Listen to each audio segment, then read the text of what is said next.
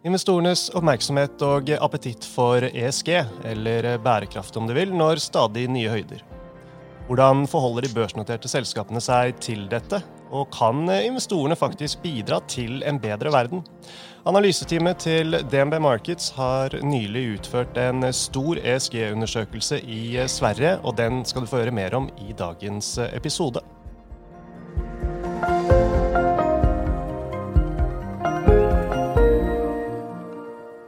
Velkommen til eh, Utbytte, DNB-podkasten der vi forklarer hva som skjer i den globale økonomien og finansmarkedene. Jeg er Marius Brunhaugen fra DNB Markets, og eh, i dag har jeg med meg analysesjefen for eh, aksjeområdet her i Markets, Christer Magnegård. Hei, Christer. Alt bra i Stockholm? Hei, Marius, absolut. Tack så jättemycket för att jag får vara med. Och det är kul att vi kan diskutera ett sånt här ämne. Yes, det er uh, veldig bra. Jeg tenkte Vi får starte litt generelt før vi går løs på rapporten. Altså, du, du, jobber jo både med våre svenske og norske institusjonelle kunder til daglig. Vil du si, er ditt inntrykk at uh, de svenske investorene er uh, lenger framme når det kommer til ESG-hensyn enn de norske? Ja, jag tror att de svenska investerarna jobbar lite på ett annat sätt i alla fall. Eh, om man backar bandet 10-15 år så, så redan då fanns det ju flera fonder med ett grönt fokus, ett hållbarhetsfokus i Sverige. Eh, och där då fonderna eller investerarna i Sverige har då eh, dedikerade eh, ESG-anställda som arbetar strukturerat med bolagen för att också driva utvecklingen av bolagen framåt. Eh, och det, det handlar inte bara om grön energi. Det kan ju vara till exempel Electrolux som är vitvaror att faktiskt göra det bolaget grönare. Eh, och där har ju svenska investerare jobbat ganska länge. Eh, men i Norge å andra sidan så har ju haft den, den här omställningen av ekonomin som har gått mycket, mycket snabbare än, än i Sverige. Delvis påtvingat då av att oljepriset föll så mycket som det gjorde Eh, de senaste åren och även att shippingmarknaden eh, har också varit lite volatil. Och det har drivit på andra sektorer och drivit på den här omställningen till grön energi och alternativa energikällor. Och därför så har ju en annan form av investerarkunskap och investerarbas vuxit fram i Norge som inte finns i Sverige i samma utsträckning. Så det är lite olika eh, delar men jag skulle säga att båda två ligger långt fram ur ett globalt perspektiv måste jag säga. Mm. Hvis vi ser på selskapssiden, da er det store forskjeller eh, mellom de svenske og norske selskapene i forhold til hvor langt eh, fremme de er i å tenke bærekraft? Ehm, ja och nej. Många av de svenska bolagen som, är noterade på börsen har ju faktiskt funnits otroligt länge. Ehm, det är ju flera bolag som är mer än 100 år gamla. Och när bolag har funnits länge så finns ju ofta struktur och eh, bolagens tillväxt kanske inte är lika kraftig som den har varit tidigare. Och då finns det då mer tid eh, och man kan lägga mer resurser på att faktiskt se till att hela bolaget arbetar med hållbarhet exempelvis. Eh, och i Norge så finns det ju absolut vissa bolag som är i den, den, den, delen också men det finns ju också många bolag som har en kraftig tillväxt eh, där det är så mycket som händer i bolagen på en och samma gång att det kanske är svårt att eh, göra samma hållbarhetsarbete samtidigt. Eh, det innebär inte att de inte är, lika gröna men, det innebär att det är, eh, man måste fokusera på där det växer som mest samtidigt. Eh, och det gör det lite svårare. Så att, som sagt, återigen, det är lite annorlunda hur de olika bolagen i vart man är i livscykeln av bolagen hanterar situationen också. Videre til uh, hovedtema for uh, i dag, Christer. For uh, som mm. sagt, du og teamet ditt dere var nylig ute med en stor ESG-rapport der dere bl.a. har gjort en undersøkelse med 87 svenske børsnoterte selskaper. Kan ikke du først si kort hvordan dere gjorde selve undersøkelsen? Ja, det vi gjorde var att eh, vi ville gärna veta mer om, om hur bolagen arbetar med, med ESG-frågor. Eh, så det vi gjorde var att vi eh, bokade upp möten egentligen, alltså telefonintervjuer nu för tiden då, eftersom man i en coronavärld inte får träffas. Eh, så har vi träff, haft telefonintervjuer då med 87 stycken svenska börsnoterade bolag. Eh, och det är bolag som har ett marknadsvärde från drygt 1 miljard till 550 miljarder kronor. Så det är egentligen hela spektrat av små och stora bolag. Eh, och sen har vi då genomfört en telefonintervju med de här bolagen. Framförallt med hållbarhetschefen men ibland också typ finanschefen. Eh, för att då diskutera hållbarhetsfrågor med bolagen. Eh, och det gjorde vi här över sommaren. Eh, så det såklart tog lång tid men, men var intressant att göra. Mm. På, på, generell basis, alltså Dere har jo her snakket med forskjellige typer selskaper, altså både målt i markedsverdi, men også som er eksponert mot uh, ulike bransjer og sektorer. Uh, var det derfor store nyanser i svarene mellom uh, selskapene, avhengig av hvilken sektor de representerte? Ja, det får jag ändå säga. Inte helt oväntat då, så exempelvis gambling och gamingsektorn har ju en, en, en större eh, de ser ju mer hot och eh, risker framöver än andra industrier, vilket kanske inte är helt oväntat. Eh, men också intressant att se att till exempel fastighetssektorn och eh, gruvor och metaller var väldigt positiva eh, på möjligheterna som, som kan som komma framöver. Då. Så att det var definitivt stora skillnader mellan, mellan olika sektorer. Dere gjorde fyra hovedfunn i uh, undersøkelsen. Dere fant eh, uh, bl.a. att uh, investorer och finansiella institutioner har väldigt stor inflytelse när uh, selskapene tar ESG-valg. Så finansbranschen kan ju med andra ord verkligen göra en forskjell, virker det som ut fra det dere har funnet. Blev du överraskad över detta här? Ja, men lite ändå måste jag säga. vi frågade ju vad de, tyckte, vad de tyckte hade för störst påverkan för fem år sedan. Och då sa de regleringar och kunder. Eh, och det var ungefär det man skulle förvänta sig. Men det mest populära svaret, vad det är som påverkar bolagens ESG-arbete idag, är då investerare och kapitalmarknaden. Eh, och det tycker jag är otroligt kul att höra ändå. Eh, där fonderna och investerarnas arbete för att driva eh, bolagens ESG-agendor faktiskt får en effekt också. Eh, så det här är ju otroligt kul. Ett bra betyg för finansmarknaden för en gångs skull. Får jag säga också. Ja, ja, ja, definitivt. Eh, väldigt kul. Eh, men i vilken grad frykter selskapene här att de inte ska få tillgång till kapital dersom de inte tillfredsställer investerarnas ESG-krav?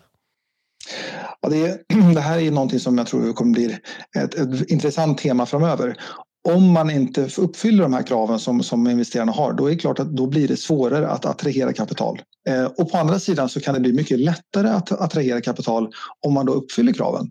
Eh, så återigen, de här gaming och gamblingbolagen, de tror sig att det kan bli svårare framöver att, att attrahera kapital på grund av att eh, fonder och investerare har då olika restriktioner som gör att de inte får investera i de här bolagen. Eh, och på samma sätt så kan man tänka att det, det kommer bli svårare för kolbolag, eh, kanske till exempel även oljebolag i viss utsträckning eh, att attrahera kapital på grund av att de, de då, eh, står för industrier som anses vara bruna eller då, ja, fossilbaserade industrier som, som har negativ effekt på miljön. Så slik det ser ut nu så är det rimligt att anta att uh, denna trenden här den vill bara förstärkas uh, år för år? Ja, och det, vi har ju noterat om man tittar på hur mycket eh, förvaltat kapital som på något sätt har ett ES, eller går under ett ESG-mandat så är i dagsläget ungefär 50 procent av världens samlade kapital som är under någon form av ESG-mandat. Och inom tio år så är det beräknat att det här kan vara upp mot 95 procent. Och det innebär att nästan allt kapital som finns där ute är, då styrs av någon form av ESG-mandat. Eh, och följer man inte de här ESG-riktlinjerna ja, det är klart, då är det väldigt, väldigt svårt att få kapital. Så den här trenden kommer definitivt fortsätta.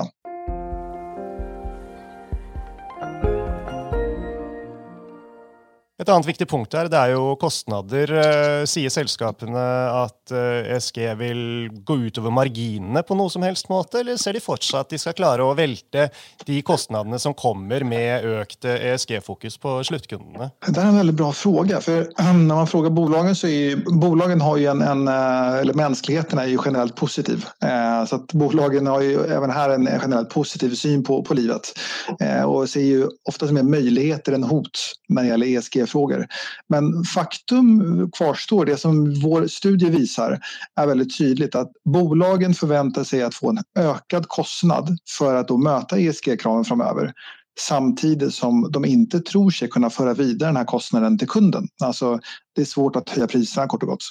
Och det är bara att tänka själv på hur ofta, hur priserna, konsumentpriser, hur svårt det är att höja priser. Um, och det här är en klassisk exempel på kostnadsinflation som då är, är svår att föra vidare. Och det kan ju då i sin tur leda till marginalpress. Och det är väl där, det är där som vi ser en, en möjlig risk framöver. Mm. For er det sånn at når selskapene eh, må se eh, altså tre, fire, fem år frem i tid, så eh, ser de både uh, større muligheter, men uh, også större risiko i förhållande till hur ESG vill påverka intjäningen? Ja, absolut. Det man ser både större risker och större möjligheter. Möjligheterna är större än riskerna som bolagen ser. Eh, men det kan ju också vara en del av förklaringen till det är ju att eh, risker är ju sånt som man oftast inte eh, känner till eller har mött än. Så man kanske inte har då riktigt 100% koll på dem. Om man har 100% koll på dem då är det absolut inte en, en risk. Eh, så att eh, jag tycker ändå bolagen har en, en, en positiv ehm, syn på eh, möjligheterna framöver. Ja, som du sa, så, så har ju dere snakket med hela spektrat av selskaper, alltså både large cap, mid cap och, och small cap. Tidigare så har vi sett uh, ganska klara tendenser till att det är de stora sällskapen som är de som har varit först ut, alltså de som har haft muskler nog till att prioritera ESG-arbetet. Uh, vill du si tendensen är nu att de små och mellanstora sällskapen inser att de har inte något val, de måste ge full gas på ESG?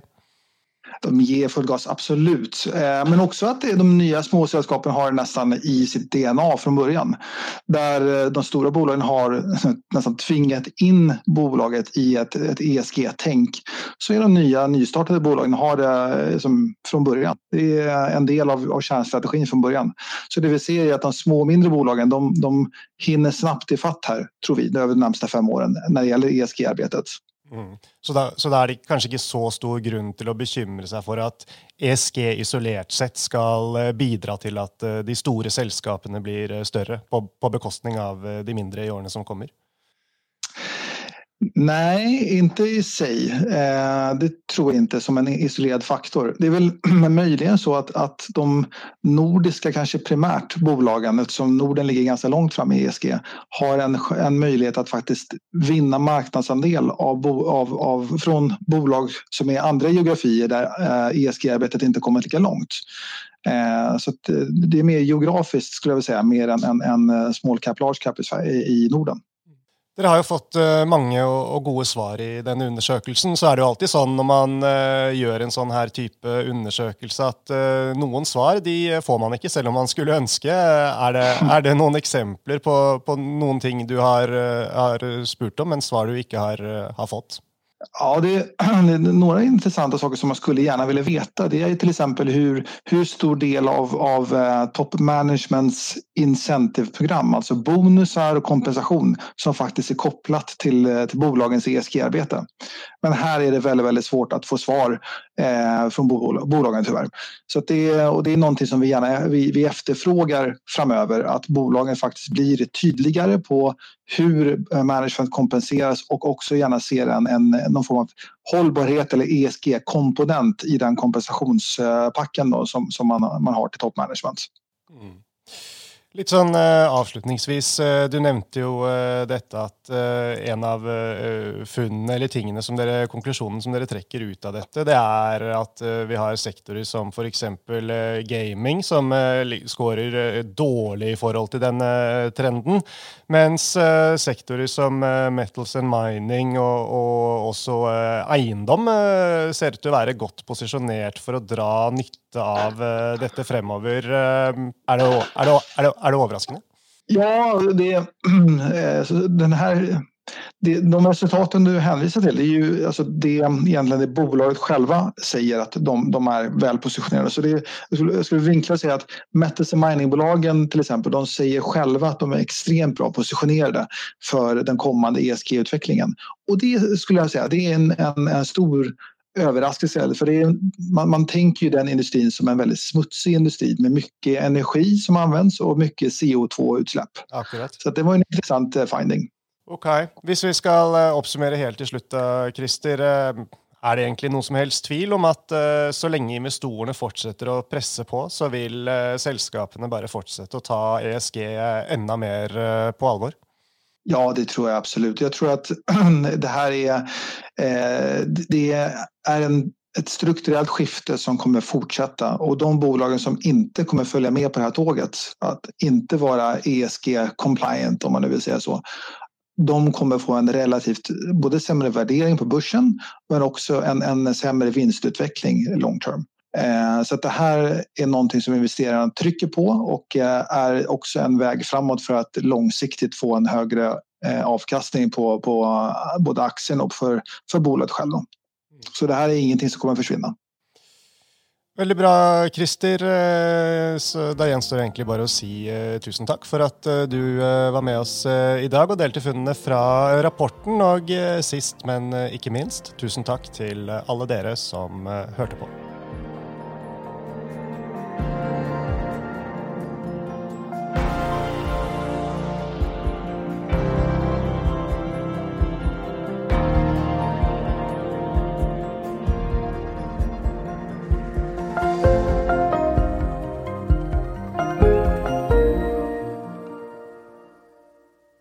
Denne podkasten og dets innhold skal anses som markedsføringsmateriell fra DNB, og må ikke oppfattes som investeringsanbefaling eller som investeringsanalyse.